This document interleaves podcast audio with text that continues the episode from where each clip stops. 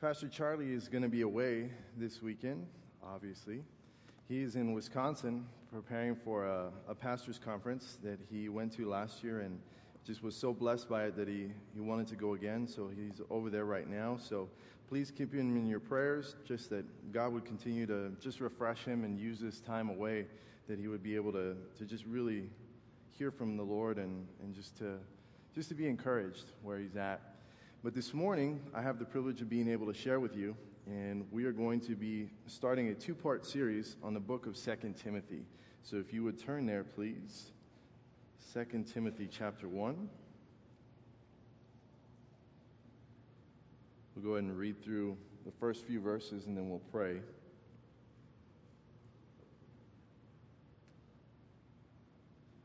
2 Timothy chapter 1, it says, Paul, an apostle of Jesus Christ, by the will of God, according to the promise of life which is in Christ Jesus, to Timothy, a beloved son, grace, mercy, and peace from God the Father and Christ Jesus our Lord.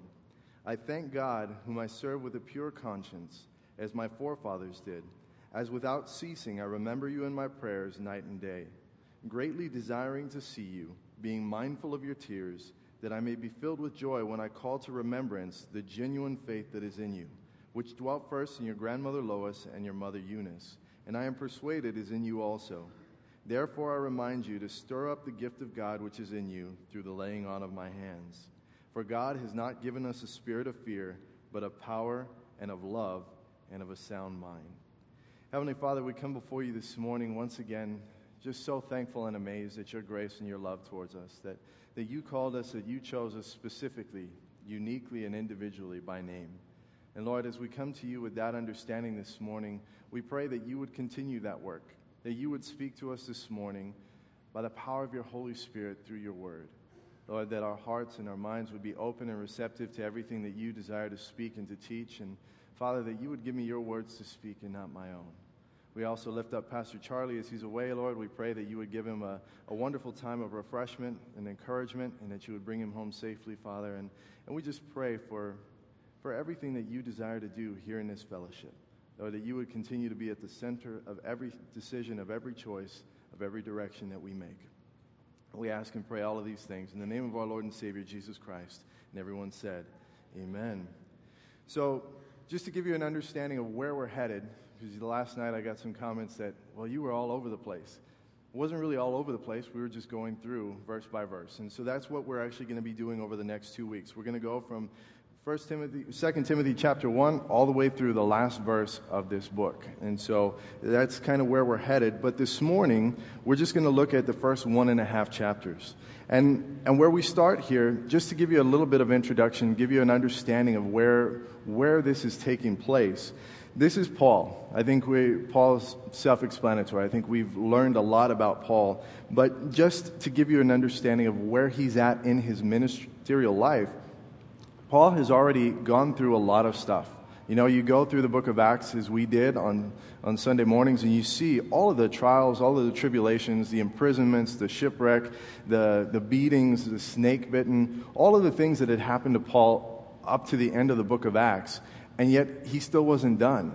When we end the book of Acts, he's under house arrest. It says that he's imprisoned, but he's under house arrest. And so, up to that point, it's still not a, a pleasant thing to be under house arrest, but it wasn't as dark and terrible as we might think. And so, he was usually chained to a guard, and that guard was, was just a person that would make sure that Paul didn't get away. And so he ends up gaining his freedom back. He goes on another missionary journey. We believe that he probably went to Spain. And then upon his return to Rome, he's arrested again. But the climate of Rome had changed dramatically during that time.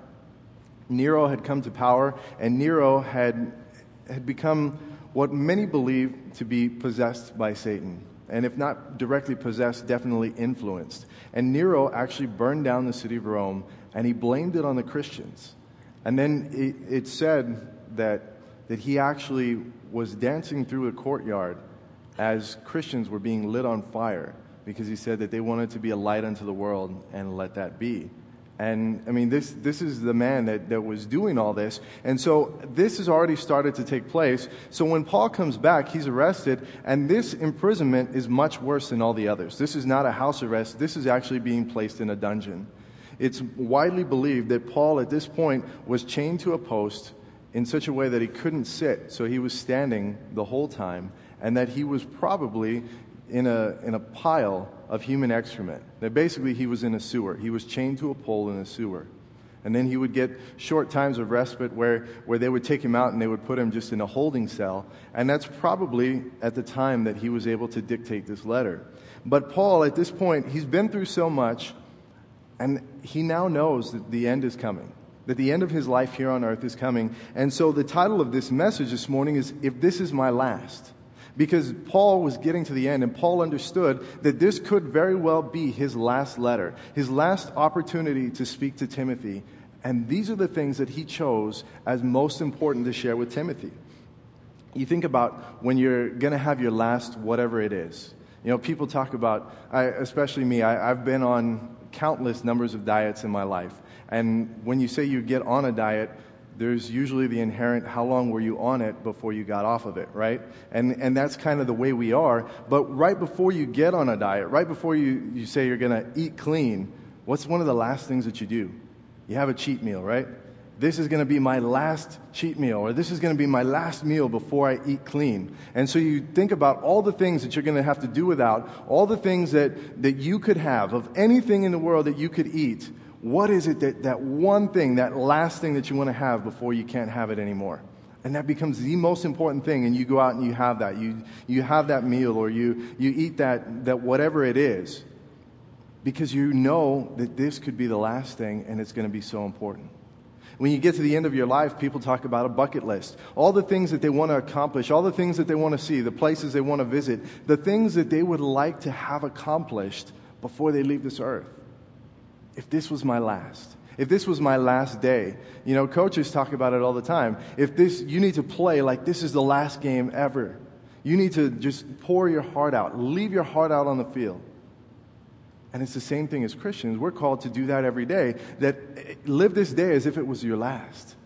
But Paul is literally in that place where today really could be his last. And so he's writing these things to Timothy. And why did he choose Timothy?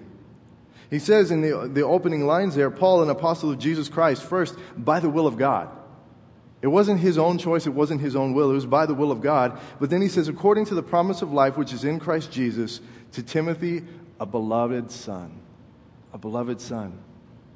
Timothy was more than likely a teenager when Paul first met him on one of his first missionary journeys. And when Paul had the opportunity to meet Timothy, we believe that, that he was probably very influential in leading Timothy to the Lord. And so their relationship continued to blossom, so much so that, that Paul actually called Timothy to be an intern, if you will, and to go on a missionary journey with him. And now, where we find Timothy at this point, is Timothy is now taken over as a pastor of the church of Ephesus. And Timothy and Paul shared a very unique relationship. For Paul to be able to write to, to Timothy and to call him a beloved son, you know, those weren't just words that were carelessly tossed out. He was a beloved son. Not just a son, not just beloved, but both together. He was a beloved son. And that, that carries a great deal of weight. This is a man that Paul greatly, deeply cared for. Yesterday, we had the privilege to be able to, to partake in a memorial service here for the father of one of our elders. And one of the things that struck me the most, aside from you know the, the obvious difference between someone that hasn't been saved and someone that has been saved, when, and there was a, a, a sadness at, at, missing them, but a joy at knowing where, where he is now, spending all of eternity in the presence of, of God. But one of the other things that really struck me was that Daniel he, he kind of had to be the MC. It was the son. He had to be the MC. And so every time that there was going to be something else that would happen, if there was going to be a, a time of prayer or a time of reflection or a time of worship, whatever it was, he would come up to speak. And the first thing that he said every single time, every single time, must have been close to 10 times, every single time he said, I am the proud son of Eduardo Hernandez Sr. Every single time. That, that was his opening line. And I thought that that was so, so telling and so important to our understanding of, of this is that that relationship is something that is unparalleled. That relationship is something that is unparalleled. That's why we, we talk about God our Father, because the understanding there is that that is an unparalleled relationship the parent and the child, the father and the son dynamic there. And so this is Timothy. This is who he's writing to. And where he's writing, we talked about he's in prison, and at this point it could be the end. And yet, as he's writing this letter to Timothy, his beloved son, all he can think about is life. He, even said it there. According to the promise of life which is in Christ Jesus, he's thinking about his life after death, but he's also thinking about Timothy's life before death. And so his focus is not on death, his focus is on life. And so he starts here and he, he begins to talk to Timothy as a son, but also as a fellow brother in the Lord. And so he opens the letter by saying, Grace, mercy, and peace from God the Father and Christ Jesus our Lord. You know, if you've studied the Pauline epistles at any length, you know that grace and peace was a very typical greeting for Paul. Grace being the, the traditional Greek greeting, and peace, shalom, being the, the traditional Hebrew greeting. And so he would always say grace and peace. And we talk about the fact that you can't really have peace until after you've experienced the grace of God. And so it's important that they're in that order, grace and peace. But in this particular letter and in the other two pastoral epistles, 1 Timothy and Titus, he actually adds one more word, and that's mercy. It says grace, mercy, and peace. And grace, I think we've talked a lot about. We understand that that's undeserved favor. Is you didn't do anything to deserve it, and yet you were still blessed. You were still gifted with something. Obviously, peace is that peace that passes all understanding. To be able to, to have that, that calmness, that quiet, if you will, even in the midst of the storm. But mercy, mercy is when you have had that shortcoming, and yet there's leniency there's forgiveness, there's restoration there. And, and I find it interesting that he only chooses to add mercy in his greeting in the pastoral epistles. And as I was studying through and reading different commentaries, a lot of people had the same sentiment and the same feeling is that it's because as a leader, wherever you lead, whether you're leading a church, whether you're leading a ministry, whether you're a manager at work, whether you're the coach of a team, whatever it is that you are leading, even if you are just leading your household, there is a tremendous need for mercy. Obviously, the mercy that you show to those that, that you're leading, to those that you're supervising, that you're managing, but also shown to you because you're not perfect still. You know, we, we had the, the opportunity a couple of weeks ago to be able to present the leadership of this church to you all, to be able to let you know who the pastors and the elders and the deacons are. And that wasn't because they're perfect, it wasn't because we're perfect. It was just because these are the people that we truly believe God has raised up to be leaders in this church. But there was a, a continual and constant reminder that we are not perfect. We need everybody to be clear on that, that we are not perfect, and there has to be mercy. We still desire to be perfect. We try, and all of us should, but there's this need for mercy. And so he says here grace, mercy, and peace from God the Father and Christ Jesus our Lord. And then he continues on there. He says, I thank God, whom I serve with a pure conscience, as my forefathers did. As without ceasing I remember you in my prayers night and day, greatly desiring to see you, being mindful of your tears, that I may be filled with joy when I call to remembrance the genuine faith that is in you. And so he says here that I thank God, whom I serve with a pure conscience a pure conscience. That means that there is no, no variation. There's no, I'm doing this because I want to do this. I'm doing this because of the financial gain. I'm doing this because it's the popular thing to do. It's, I'm doing this for any other reason.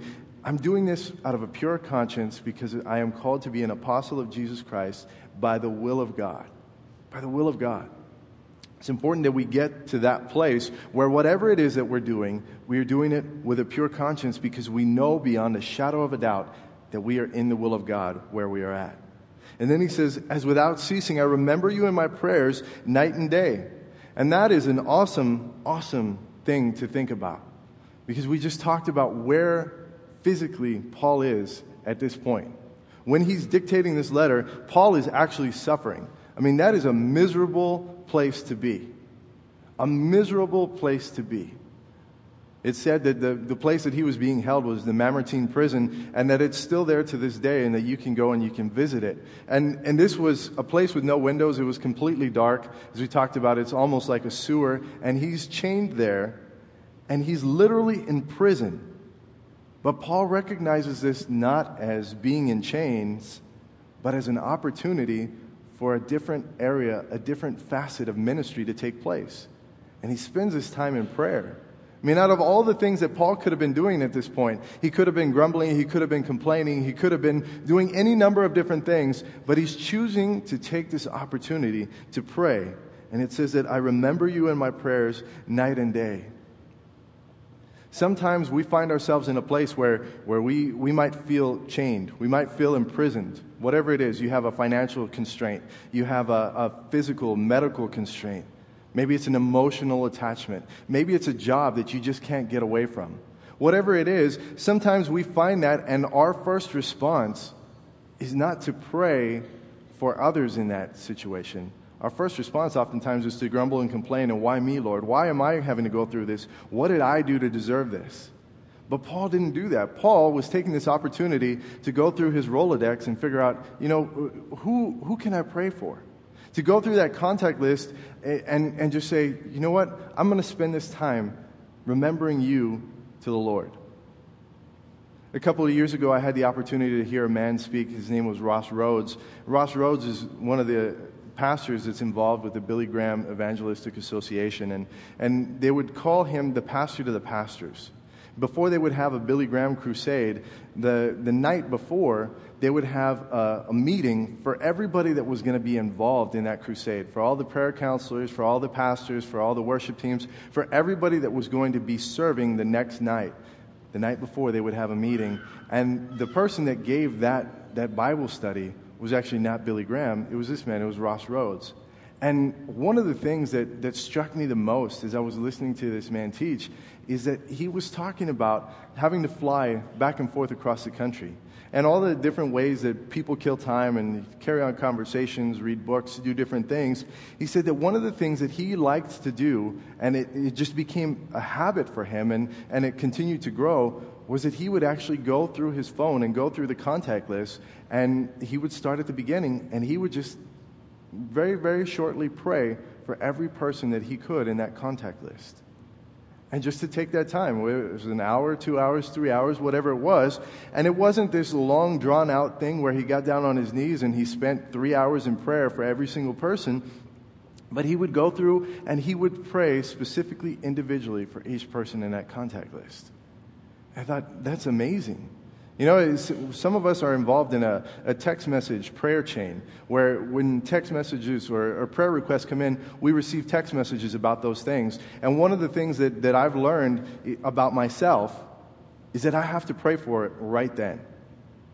Because sometimes you, you just get caught up. You get caught up in all the other things that you're doing. You get caught up in life. Life happens.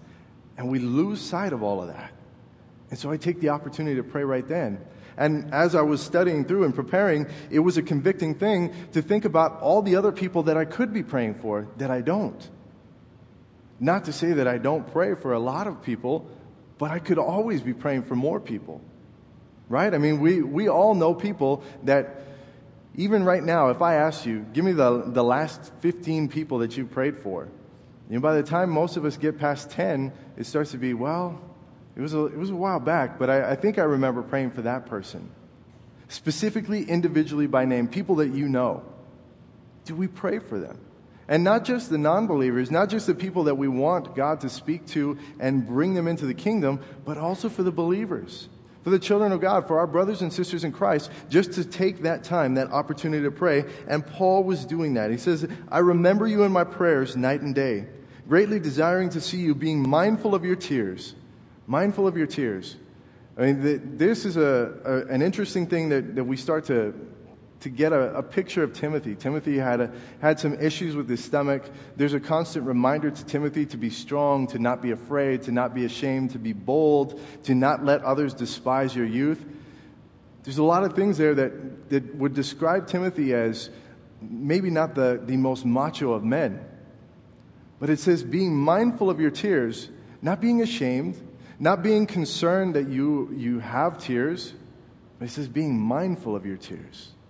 That I'm praying for you because I understand that you are in pain. Doesn't, doesn't mean I understand what you're going through. Doesn't mean I can say, I know exactly what you're feeling. I know exactly how that feels. I know exactly what you're going through because we don't. But I understand that you're going through something. I understand that there are tears. I understand that there's pain. And so he's mindful of his tears. But then he says that I may be filled with joy when I call to remembrance the genuine faith that is in you. Timothy's life is a blessing to Paul, even in the midst of this prison. Timothy's life is this blessing because his life lived out before others is genuine and faithful. Genuine and faithful. Timothy also had a number of great examples of Christ lived out in his life to be able to follow. Obviously, Paul, but Paul also highlights his grandmother Lois and his mother Eunice. Sometimes we, we overlook that fact. Sometimes we overlook the importance of women in the ministry of God. Women are very important in the ministry of the gospel. And it's not just inside the home, it's outside the home as well, but inside the home, that is a very important part for both men and for women. And you look at the example that they were given and the example that they then showed. Later on, as we, we get a little bit further in, Paul's going to tell Timothy to take the things that I have shared with you and go and share them with others who are going to be faithful to then teach others as well that we pass it on. We continually pass it forward. Pancho Juarez talks about the fact that the, he has a church in, in East LA, and that there are thousands of people in East LA that are so thankful for a man named Tom Stipe. Man who's never been to East LA, never had a desire to go there, never went. But if it hadn't been for Tom Stipe sharing the gospel of Jesus Christ, Pancho would have never been saved. And had Pancho never been saved, then he would not have had the impact on all the people in East Los Angeles that he's impacted. We don't know the impact that, that we're going to have on down the line. You know, we talk about all of these marketing things that happen, and you know, you get so many people under you, and then those people get so many people under them. In a sense, that, that's the way that the church is supposed to grow. We're going to see that later. Sheep beget sheep. That you commit these things to faithful people who will then turn around and commit these to more faithful people and continue to see the kingdom of God advance. And that's what had taken place. Paul began sharing, then Lois, then Eunice, and now Timothy is in that place where he's learned from these people. And now he's turning around and he's sharing these things because now he's the pastor of the church at Ephesus. And if you notice, there's no mention of his biological father as a blessing or a hindrance on his life. We don't, we don't know exactly what was going on with Timothy's dad. He's not mentioned, but Timothy had a father in God, but he also had a father figure in Paul. But then he continues on there. he says in verse 6 Therefore I remind you to stir up the gift of God which is in you through the laying on of my hands. For God has not given us a spirit of fear, but of power and of love and of a sound mind. And that word there, that phrase, to stir up, literally means to stoke, to, to bring back to life a dying ember something that is about to burn out, and you, you bring it back to life.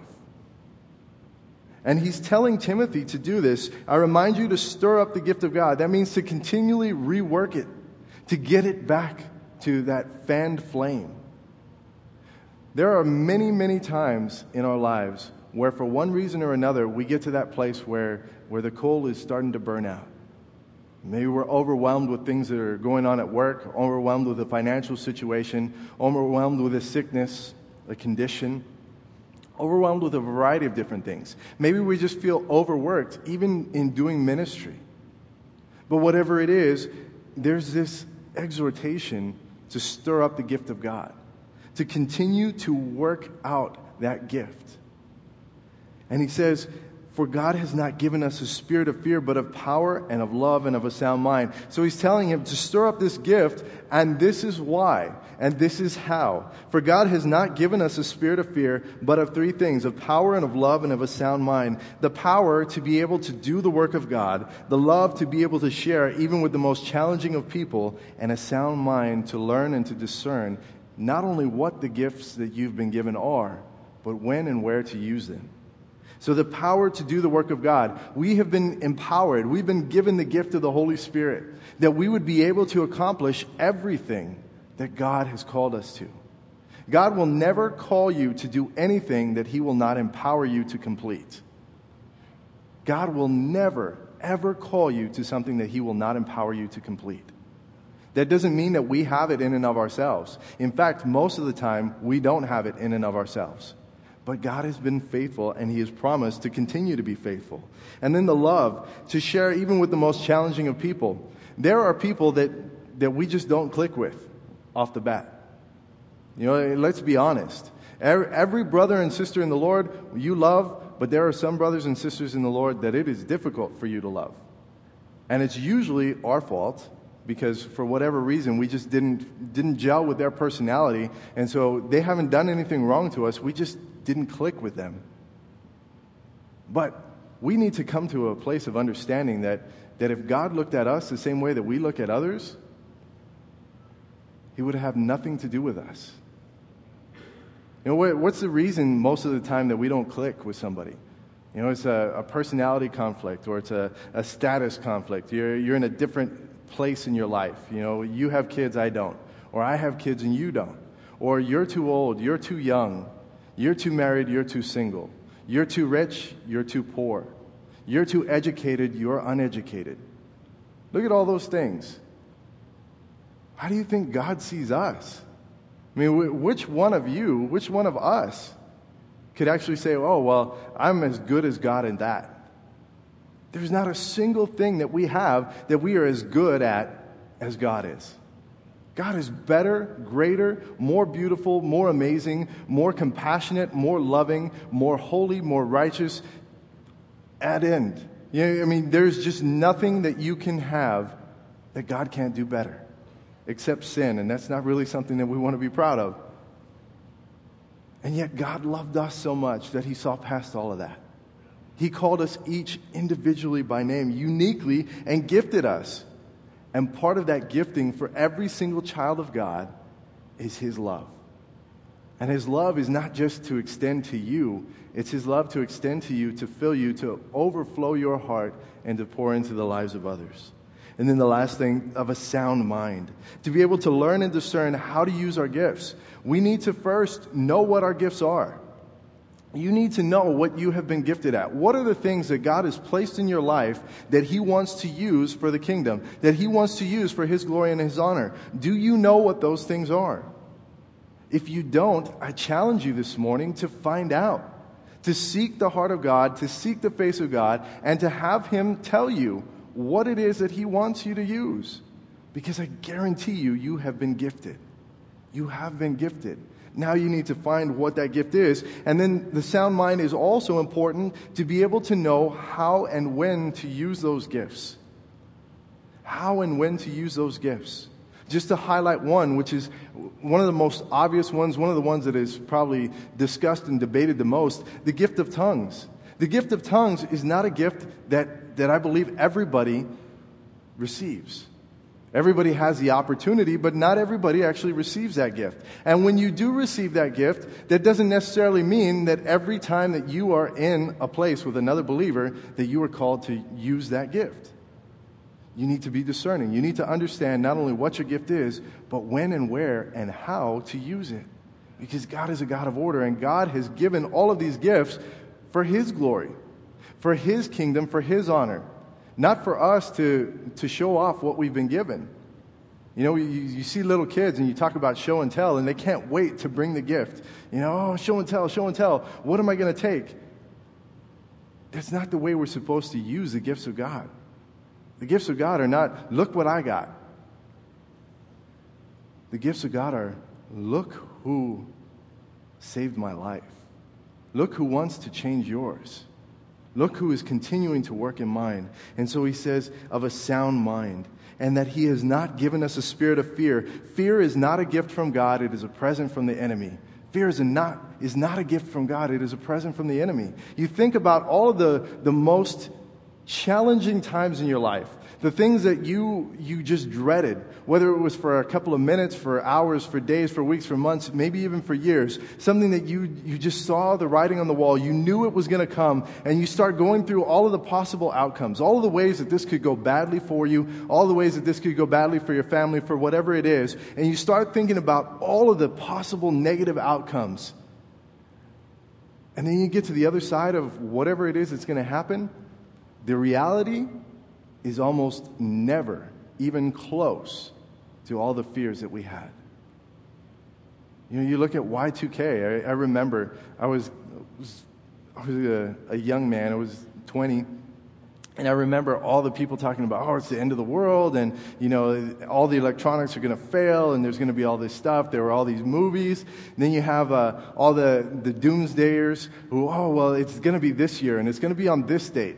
And uh, I was joking with one of the elders while I was talking with him, and he was joking with me. He was telling me that they used to get together every year, and they would have kind of like a you know, well, today's going to be the end of the world because so and so said it, so let's have a, uh, a fellowship because this is going to be our last fellowship together. And it was jokingly because he understood that it wasn't going to happen. But he said, we used to do that every year. Now it seems like we have to do it every six months because every, every half year somebody else is saying, oh, well, this, all these things are going to line up and the planets and the blood moons and, and the Shemitah and the seventh year and all these things. I mean, and all of them make sense. I mean, you can build a case for just about anything that you want.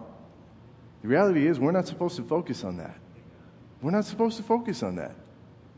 You know, when that end comes, whenever it comes, that's going to happen. You worrying about it, that's not going to change anything. You know, God, God talks about it himself. Jesus talks about it. You know, which one of you, by worrying, is going to add more height to your stature? Like if, man, I just wish I was six six and I could dunk. I've been wishing that since I was a kid, and it's still not going to happen, okay? Like, it's just not. I have come to accept that. Which one of you, by worrying, is going to be able to, to prevent the end of the world from coming? If you're really worried about it, what should you be doing? Doing what Paul's doing. If this was my last letter, if this was my last opportunity, this was my last time to be able to share with somebody else, do it to the best of your ability and focus on the things that are most important. And then he goes on in verse 8. He says, Therefore, do not be ashamed of the testimony of our Lord, nor of me, his prisoner, but share with me in the sufferings for the gospel, according to the power of God. So he tells Timothy, You have not been given a spirit of fear, but a power and of love and a sound mind. Now, use that and do not be ashamed, not only of the testimony of our Lord, nor of me, his prisoner, and then to share with me in the sufferings for the gospel, according to the power of God. To be unashamed of the gospel. I think that that's self explanatory. It's sometimes more challenging than it sounds, but we are to be unashamed for the gospel. It doesn't mean that, that you're just unashamed to call yourself a Christian because sometimes that's politically correct. I mean, I, there are a lot of people, there are many people that, that debate about whether or not our president is a Christian, but it's politically correct to be Christian nowadays. You get more votes that way. It's not a, a terrible thing to, to go into Facebook and to put that you're a Christian. Tons of people do it who really aren't. But he says to be unashamed of the gospel. To be unashamed of the gospel. That, that goes far beyond just calling yourself a Christian. To be unashamed of the gospel, to be, to be able to, to articulate that, to be able to tell somebody else what it means to be a Christian. Not just to tell somebody that you are, but to tell somebody what that means, what that looks like in a life, and how their life can be changed as well. And then he says to be unashamed of his prisoner, of Paul, to be unashamed of other believers. You know, there are times in our lives where I think most of us have seen it where, where somebody uh, will ask you or somebody will look at, at somebody that's doing something that's a little weird, at least to them, and, and then they'll say, so, so you're a Christian like that person? And then you start qualifying, well, I'm a Christian, but I'm not like that weirdo. Or I'm a Christian, but I'm not a holy roller like that person. Or I'm a Christian, but to be unashamed of our fellow brothers and sisters in Christ. To be unashamed to say that, yes, they're a brother and sister in the Lord, and yes, I, I believe that I'm going to see them in heaven. No, we may not see eye to eye on everything. We may disagree on this, that, or the other. But we, we share the understanding that that Jesus Christ is the one and the only way to heaven. That He's the one mediator between God and man. That it's by Jesus Christ and no one else, nothing else, that we've been saved. We've been saved by grace. So are we unashamed of fellow Christians doing the work of the ministry? And then he says, to share with me in the sufferings for the gospel. For us, a lot of times the worst thing that we're going to suffer is ridicule. The worst thing that we're going to suffer in this country right now is ridicule. That may change in the next years. You know, it may change before the Lord comes back. It may get a lot worse here. But are we willing to share in the sufferings for the gospel? Some of us, if we're honest, that's a challenge. That is a challenge. I was sharing last night that, that if somebody, if it got to that place where somebody came in with a gun and said, I need you to denounce Jesus Christ as Lord and Savior, I'm going to kill you. I honestly believe that I, I could probably handle that. Now, if somebody brought my one year old, my three year old, my five year old, and they were going to do terrible things to them maybe even kill them if I didn't denounce the name of Jesus. That is a, that is a difficult thing in my heart right now. That is a difficult thing. But I take comfort in the fact that what Paul writes here is to share with me in the sufferings for the gospel, not according to your own power, not according to your own will, not according to your own desire, your own strength, your own wisdom, your own abilities.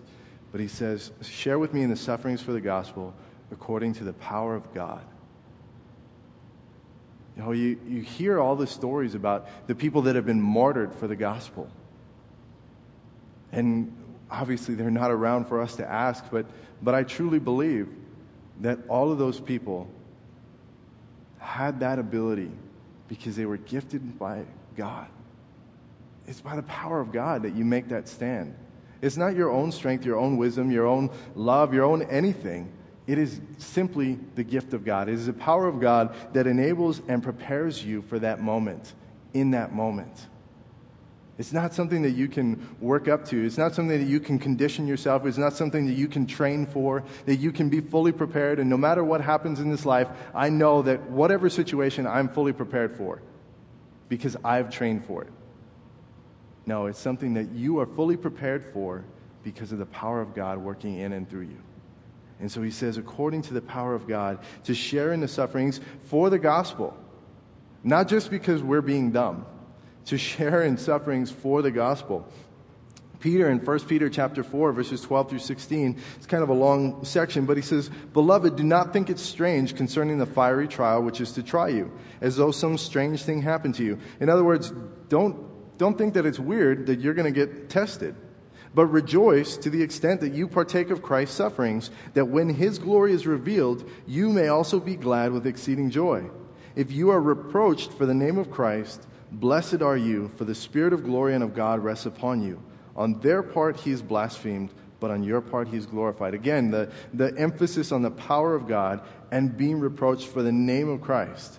But let none of you suffer as a murderer, a thief, an evildoer, or as a busybody in other people's matters. Yet if anyone suffers as a Christian, let him not be ashamed, but let him glorify God in this manner. And, and the way that the, Sean's translation would say, verse 15, but let none of you be dumb. But let none of you be dumb and get, get into all of these things and then suffer. Because all of those things, those are things that we shouldn't be doing. We shouldn't be murdering. We shouldn't be stealing. We shouldn't be doing things that are evil. We shouldn't be gossiping. We shouldn't be busybodies. We shouldn't be doing all of that stuff. And so when you suffer for those things, that's on you. That's on me. But when we suffer for the gospel of Jesus Christ, that's when God is glorified. That's when God is glorified. And it's according to the power of God. And then he continues on in verse 9, going back to 2 Timothy, who has saved us and called us with a holy calling, not according to our works, but according to his own purpose and grace, which was given to us in Christ Jesus before time began. We have been saved by grace for God's purpose. We have been saved by grace for God's purpose. And, and I think that that's, that's something that, that's very, very encouraging and very challenging at the same time because we've been saved by grace not according to works, but for works. We've been saved by grace for works, for God's purpose, according to his own purpose. And if you you really read that, according to his own purpose since before time began.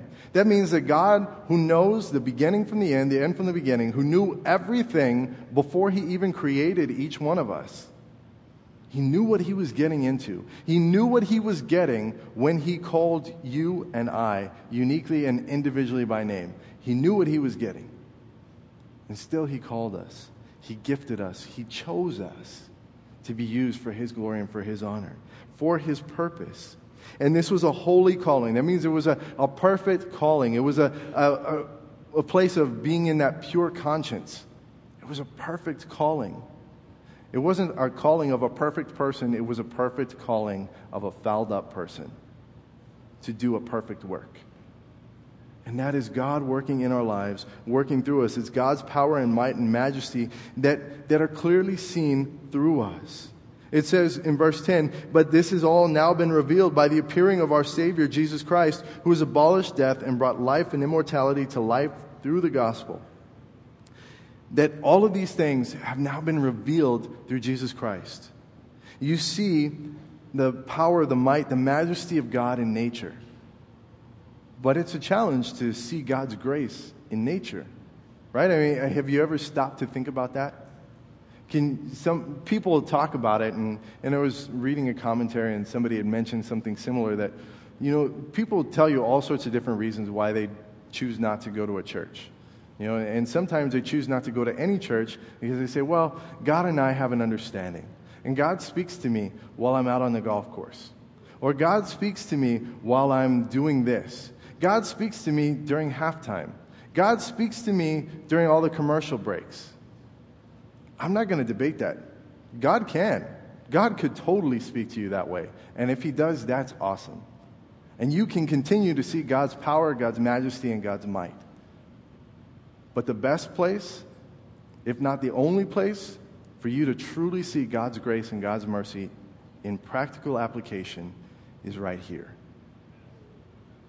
spending time with other believers, spending time in the body of Christ, spending time in fellowship. And in fellowship, that doesn't just mean hanging out, that doesn't just mean sitting in a, in a chair in a church service, that means being a part of the ministry of the gospel of Jesus Christ. Not just here, everywhere, but also here. About getting involved. People talk about, well, you know, this church feels so big and, and I just feel so just detached. And yet there are other people that come to the, the very same church and say, This church is so big, but it feels so intimate and so small. Because I, I just, I love the, the love that, that is here. It's the same church, it's the same things that are taking place, the same ministries, the same people, the same everything, except the two people, the two hearts. They're in different places. You know, one of the things that, that I try to, to explain to people when they come and they tell me, you know what, I, I'm just having a hard time finding other believers to fellowship with. I tell them, get involved. Wow, but, but you're not, I'm, I'm looking for some place that I can hang out, some place, get involved. Well, but, but that does, yes, that does fix it. Some of the best friends that I have in my life now are because I got involved in some kind of a ministry with them. Whether it was a children's ministry, a youth ministry, a worship team, the sound ministry. For some people, it's the parking lot ministry, the security ministry, the, the greeters ministry, children's ministry, women's ministry, whatever it is, you just put ministry on the end of it and you do it. And you get involved and you get to know people that, that love the Lord. And then you start to get to know them beyond just, hey, you're a brother and sister in the Lord. But then you start to get to know them. You start to build those relationships. You start to, to have that, that community, that fellowship. Get involved. And, and that's, that's part of what he's talking about here that all of this, that, that God's grace, God's mercy, has now been revealed by the appearing of our Savior Jesus Christ. But then he says, He's abolished death and brought life and immortality to light through the gospel. And I love the fact that he says life and immortality as, as two different things, two separate, distinct, and unique things life and immortality. That means present and in the future. That He's given us life everlasting, but He's given us life with joy more abundant here on this earth. That He, God's just not, He's not just concerned with what's going to happen after we leave the earth. God is concerned with everything that happens in our lives today. until he calls us home. And then throughout all of eternity, God loves each one of us so much that he cares about every single thing that happens in your life. Every single thing. And so it says that he has abolished death and he's brought life and immortality to light through the gospel, to which I was appointed a preacher, an apostle, and a teacher of the Gentiles. And then he says, For this reason, in verse 12, I also suffer these things. Nevertheless, I am not ashamed, for I know whom I have believed and am persuaded that he is able to keep what I have committed to him until that day. He says, I know who, not what I believe. It's almost become cliche now for us to say that we don't talk about religion. We don't share religion, we share a relationship. But it's truth. That really is what it's supposed to be about. It's not about a religion, it's about a relationship. And Paul says, For this reason I also suffer these things. Nevertheless, I'm not ashamed, for I know whom I have believed. Not what, not the doctrine, not the theology, not the, the stuff that, that makes all of that go round, although that's all important. But the more important part is the relationship. And if we can get the relationship with Jesus Christ right, God begins to reveal the doctrine and the theology. He begins to speak to us through His Word by the power of His Holy Spirit, but we need to be in the right place because otherwise you try to study the Word of God and it's just an academic exercise. And this book by itself, without being filled with the Holy Spirit, without having that discernment that's given from God, it's just a book. It is just a book. There are tons of people out there that don't know Jesus Christ that read through this book, and it's just a book to them. But it is the power of God by His Holy Spirit that convicts our hearts through the Word of God, brings us to Him, and then continues to challenge us and grow us through it. But it is not an academic exercise, it's a spiritual exercise. We talk about the, the different workings of the Holy Spirit, and the first one is that the Holy Spirit is in the world to convict, to correct, to challenge us, to show us our need for a Savior. Everybody, believer or non believer, has the opportunity to be challenged, to be convicted by this book. Thank God that you were chosen, that you were part of that. We have been chosen, we've been challenged, and we need to continue on in that, but we need to focus on getting to know Jesus through it, getting to know God. That's the, the, the main purpose of the Word of God, is to get to know God. If you're just trying to, to get through the Word of God because you need it, you know, my kids, we, we've started this whole sticker thing. And so they, they have all these chores and different things that they're supposed to do. And, and if you do this, if you make your bed, if you throw the, put your dishes in the, the sink, if you do all these things, you get a sticker for each one. And if that's what you're doing, you're trying to please God, well, I'm reading through the Word of God just so that I can get my sticker. You've missed it. You've missed the point. It's to get to know God. That's the whole point of the Word of God. Because he says, For I know whom I have believed, and I am persuaded that he is able to keep what I have committed to him until that day. I trust him who holds my life in his hands. I trust him who holds my life in his hands. My wife and I were having a conversation the other day, and we were talking about, you know, just the, the challenges of, of being parents. Not that we're experts, not that we've had all this experience. I've been a, a parent for five years. Like, that is super, super small. I get that. But having three kids and talking about the possibility of maybe going and having a fourth. And, and we were going back and forth about all the different things, the health risks and, and the, the challenges and, and all the different possibilities. And one of the things that we talked about was that, that we just want to trust the Lord. And then, then we start going down that road, and, and then we start talking about it, and then it became something that, that we, were, we were talking about. But what if this happens? Well, if we were going to trust the Lord to, to bless us with a fourth child, then shouldn't we trust the Lord with that fourth child? So many times we, we want to trust God all the way up until it, it comes time to really trust God. And then we get to that place, and then all of a sudden it's, well, now I'm concerned. Now I'm worried. Well, if you were trusting God all the way up to that point, what did, what did God fail? At what point did God fail that made you now decide, I'm not going to trust Him? We need to trust God. We need to be faithful because He is going to keep what we commit to Him until that day. And so then in, in verse 13, it says, Hold fast the pattern of sound words which you have heard from me in faith and love which are in Christ Jesus. That good thing which was committed to you, keep by the Holy Spirit who dwells in us. And this word there, pattern, is more literally schematic. This is kind of talking about like the blueprints, the plans of how to do this. And so he's saying here to hold fast this schematic, this, this set of blueprints of how to do this, how to get to know Jesus Christ, and then share these things. Hold fast these things in faith and in love which are in Christ Jesus, and that good thing which was committed to you, keep by the Holy Spirit who dwells in us. You hang on to these things not by your own wisdom. You're, I love apologetics. Apologetics, for those of you who don't know what that means, that is the defense of the faith, the defense of the gospel, the defense of the Word of God. I love apologetics, and I think it's super, super important. And we all need to be able to know not just what we believe, obviously who we believe, but why we believe those things. And it's important. But we have to understand that the greatest importance of that is that we hold these things not in our own wisdom. We hold these things, we, we, we have these things committed by the Holy Spirit who dwells in us. Again, it's more than an academic exercise. It's not something that, that you can just come up with on your own. It's something that you need to pray about. You need to ask for discernment. You need to ask for the leading of the Holy Spirit. It doesn't matter all that much how we share that gospel. What's most important is that we share the full gospel, we share the truth of it.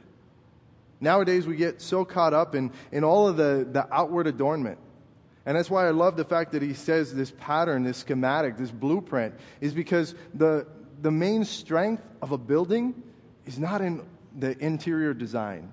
It's not in the interior decoration. It's not in the color of the chairs. You know, if, we were to, to go through something in this building, if it was uh, an earthquake or a tornado or whatever it is, the strength of this building, you're not, you're not going to be relying on, well, I, I think that the tornado is going to skip us because I like the way that they, they pattern the chairs.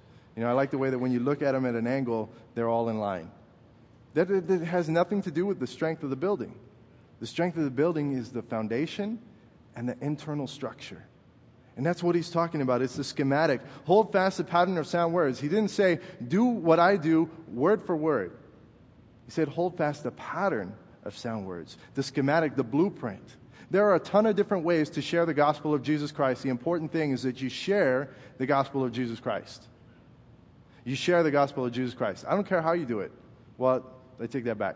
If you're cussing and you're doing all these other things, that's not the way to share the gospel. I saw this, this excerpt, and I can't remember who it was, but somebody said, You know, I, I just can't believe that I'm an effing Christian now. And I was like, Well, you know, let's tone that down. You know, let's, let's kind of work on, on cleaning that up a little bit. But within the rules of the, of the Word of God, it doesn't matter how you share the gospel. The most important thing is that you share the gospel. Hold on to that pattern. And then in verse 15, he says, This you know that all those in Asia have turned away from me, among whom are Phygelus and Hermogenes. The Lord grant mercy to the household of Onesiphorus, for he often refreshed me and was not ashamed of my chain. But when he arrived in Rome, he sought me out very zealously and found me. The Lord grant to him that he may find mercy from the Lord in that day. And you know very well how many ways he ministered to me at Ephesus. And so Paul at the end of this chapter, he's sharing about the people that have left, but then he really hammers home the person that has, has just been there for him. And I was so proud of myself because I have a slight lisp, and to be able to get through Onesiphorus, all those times last night, it was amazing. So we're not going to push it, so we're just going to refer to him as that guy.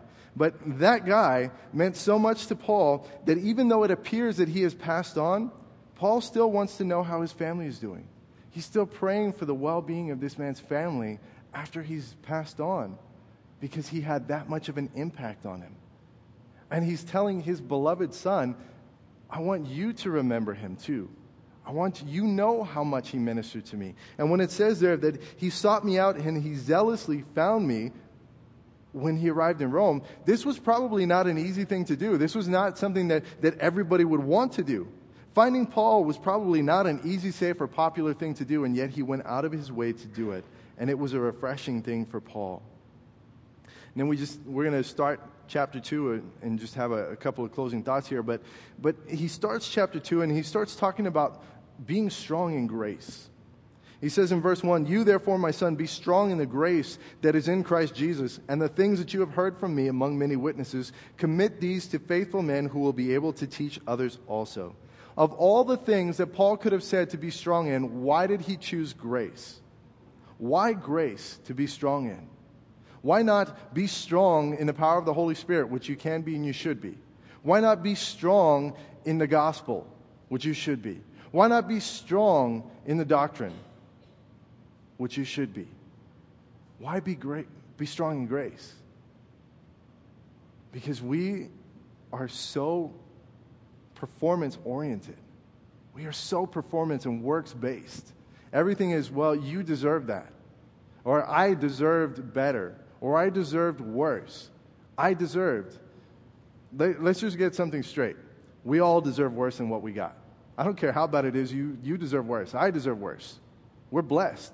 Yeah, I, it is another one of those Christianese phrases, that cliche thing. You ask somebody, hey, how are you doing? I'm blessed. Struggling, but I'm blessed.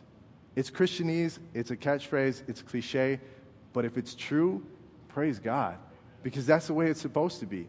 Yeah, I, I'm, it's tough right now, but I'm still blessed because God's still God and He's my God and I'm still blessed. And so that's why he's saying, be strong in the grace that is in Christ Jesus. Don't just be strong in works, be strong in the grace. Be strong in the grace. That means share that grace. That means bless others. We're not just talking about give money. We're talking about bless others with you, with your time, with the gifts and the abilities that God has given to you. Bless other people with those things. Be strong in that grace. And the things which you have heard from me among many witnesses, commit these to faithful men who will be able to teach others also. This is church growth 101 according to the Bible. Our job is to teach others, who will then go and teach others, who will then go and teach others.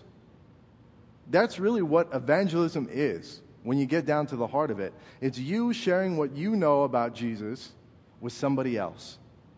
And then that person can then go and share Jesus with somebody else. And that is the way that, that the body grows. Sheep beget sheep. And Paul didn't care, just like, like most pastors don't care. Like, I really don't care. If you, if something just really spoke to your heart today and you feel like this other person would just be touched by that, steal away. Do it word for word if you want. Tell him it was your idea. I don't care. It doesn't matter to me. The important thing is that sheep beget sheep, is that we are committing these things to faithful people who you hopefully are, who are then going to commit them to other faithful people plagiarize away. Share the gospel, share the word of God. And then he goes into this section where he begins to give us three very vivid and descriptive analogies. The first one, a soldier, the second, an athlete, and the last one, a farmer. He says, You therefore must endure hardship as a good soldier of Jesus Christ. No one engaged in warfare entangles himself with the affairs of this life, that he may please him who enlisted him as a soldier. In other words, be prepared and don't get sidetracked or bogged down. Be prepared. Obviously, that, that goes without saying for a soldier. You have to be prepared. If you are in war, we're not just talking about being a soldier at any time. This is being a soldier in the middle of war. Being actually out there, bullets flying, bombs going off being out there, you have to be prepared. That goes without saying. But then he says, No one that's engaged in warfare in the middle of the battle entangles himself with the affairs of this life, that he may please him who enlisted him as a soldier. As we were sharing in a Bible study earlier this week, somebody brought up the fact that, that when, when the soldier's out in the battlefield, he or she isn't thinking about, I wonder who's going to pick up the kids today. You know, that's just not a thought that goes through. You know, somebody that's on the battlefield right now that's maybe in the middle of, of being shot at, they're not thinking about who's going to start on their fantasy football team today. Like, those are not the thoughts that go through your mind. You are locked in, you are focused, and if you're not, you're going to die. And that's what Paul is telling us that we need to be locked in, we need to be focused at all times. That doesn't mean that from the time that you wake up to the time that you go to bed, if there is anything in your life that is not directly bringing somebody else to the kingdom of God, then you failed. That's not what he's saying. But he's saying that there shouldn't be anything that's not bringing glory and honor to God going on in our lives. We need to be prepared and we need to be on track. The next thing in verse 5 if anyone competes in athletics, he's not crowned unless he competes according to the rules. We've gotten into this place, especially in America, where the, the phrase is if you're not cheating, you're not trying. You know, some of you guys have heard that. If you're not cheating, you're not trying. That is definitely not Christian, okay? That's not biblical, that's not godly, that's not holy, it's not even ethical or moral. What Paul is telling us is that we need to play by the rules, and it goes without saying that you compete to the best of your ability. Because that's what he's talking about here, that he's not crowned. You're only crowned if you win. You are crowned if you win. So he's saying, compete to the best of your ability, but play by the rules. Do it according to the Word of God. Just like I said, I don't care how you share the gospel as long as you are within the boundaries of the Word of God. As long as you are not doing anything that is sinful according to the Word of God, share away, whatever that entails. You know, I, I was talking yesterday about uh, a preacher that I love to listen to that a lot of people can't handle, and, and his name is Dr. Tony Evans.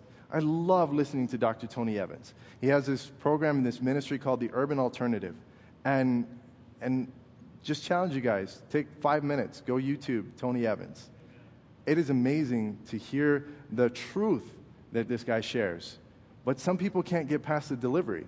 You know, he gets loud. He, the, the way that I first found him is we used to listen to, to K-Wave a lot, and in the mornings he would come on about 7.30, and we would leave K-Wave playing all night, and K-Wave has Bible studies all day and all this stuff. And 7.30 in the morning, all of a sudden I'd be woken up because this guy's yelling, you know, and it's just loud, and he's in your face about it, but he's sharing the truth. Like, it's not just loud to be loud. It's not just loud to be showy. It's loud because that's who he is. He's just a loud guy. He's just sharing the gospel the way that God has gifted him to do it. And so we need to compete by the rules. We need to do it to the best of our ability. And then the last one here the hardworking farmer must be first to partake of the crops. Consider what I say, and may the Lord give you understanding in all things. And so, to be a farmer, the, the analogy here is to be patient and faithful in following God's will. He says that, that the hardworking farmer must be first to partake of the crops. That means that, that he's going to be the first one to see it happen. But if you know anything about farming, it's not one of those things that, okay, well, yesterday I planted the seed, so where's the fruit? You know, you got to wait. There's a planting season, there's a harvesting season, and, and a season, we're not talking about days. We're not talking about weeks. A lot of times we're talking about months. And sometimes spiritually, we're not even talking about months, sometimes we're talking about years. But we need to be patient, we need to be faithful in that. You know, one waters, one, plant, one plants a seed, another waters. God's the one that brings the increase. Sometimes we are not going to get to see the fruition of what it is that God was doing through us, but we just need to be faithful to do it. And understanding that the wisdom and understanding comes from the Lord. And then the last thing that we're going to do today is we'll, we'll, go through verses 8 through 10. It says, Remember that Jesus Christ, of the seed of David, was raised from the dead according to my gospel, for which I suffered trouble as an evildoer. And that word evildoer there, in some of your translations, translated malefactor, this is only used in one other place in the Word of God, and that's in the Gospel of Luke to describe the criminals that were on either side when Jesus was crucified. And that's what Paul's saying, that, that now he's suffering trouble as an, as an evildoer, even though he hasn't done anything, even to the point of chains, it says, but the word of God is not chained. That no matter what happens, no matter what they can do to him, the word of God has not been chained. That the gospel has not stopped to be preached in and through Paul's life that man and Satan can do whatever they want to try to muzzle the gospel or muzzle the church, but those who share it are still able to share it. And that means that even if there's nobody else around you, you can still further the kingdom of God because you can still pray. It means wherever you find yourself, there is something that you can do that you will not be muzzled, that you cannot be chained to the point of not being able to be used. And he says, Therefore, I endure all things for the sake of the elect, that they also may obtain the salvation which is in Christ Jesus with eternal glory. Paul knows who he's suffering for the people that are going to come to know Jesus, and on behalf of Jesus Christ himself. That is why he suffers. And so, just three things. I know that we went through a lot of things and it was kind of rapid fire this morning, but three main things that, that I hope would stay with you.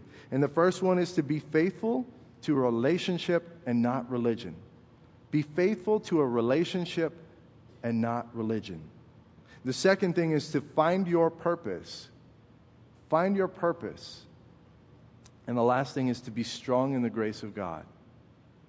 There's a lot of other things to be strong in, but make sure that you are strong in the grace of God. And so, that first one there, to be faithful to a relationship, not to religion, you need to study to get to know God and to get to know His Word. It's not an academic exercise, it, is a spiritual relationship exercise. Study to get to know God and His Word, and then share what you know. That's part of being faithful to the relationship is to share with others what you know and to stir up the gift of God in you, to use whatever God has given to you, whatever gifts and abilities and talents, use those things to share that relationship. And then to soldier on, to compete hard and be patient. Because all of those things are important in that relationship. There are going to be difficult times. You got to soldier on. You got to compete hard, and you have to be faithful in that. In that second one, to find purpose, you need to understand what is God's will for your life. Then you need to figure out what's your will for your life. And if those two things aren't the same, you're going to have to figure out which one's more important. And hopefully, that's the will of God in your life.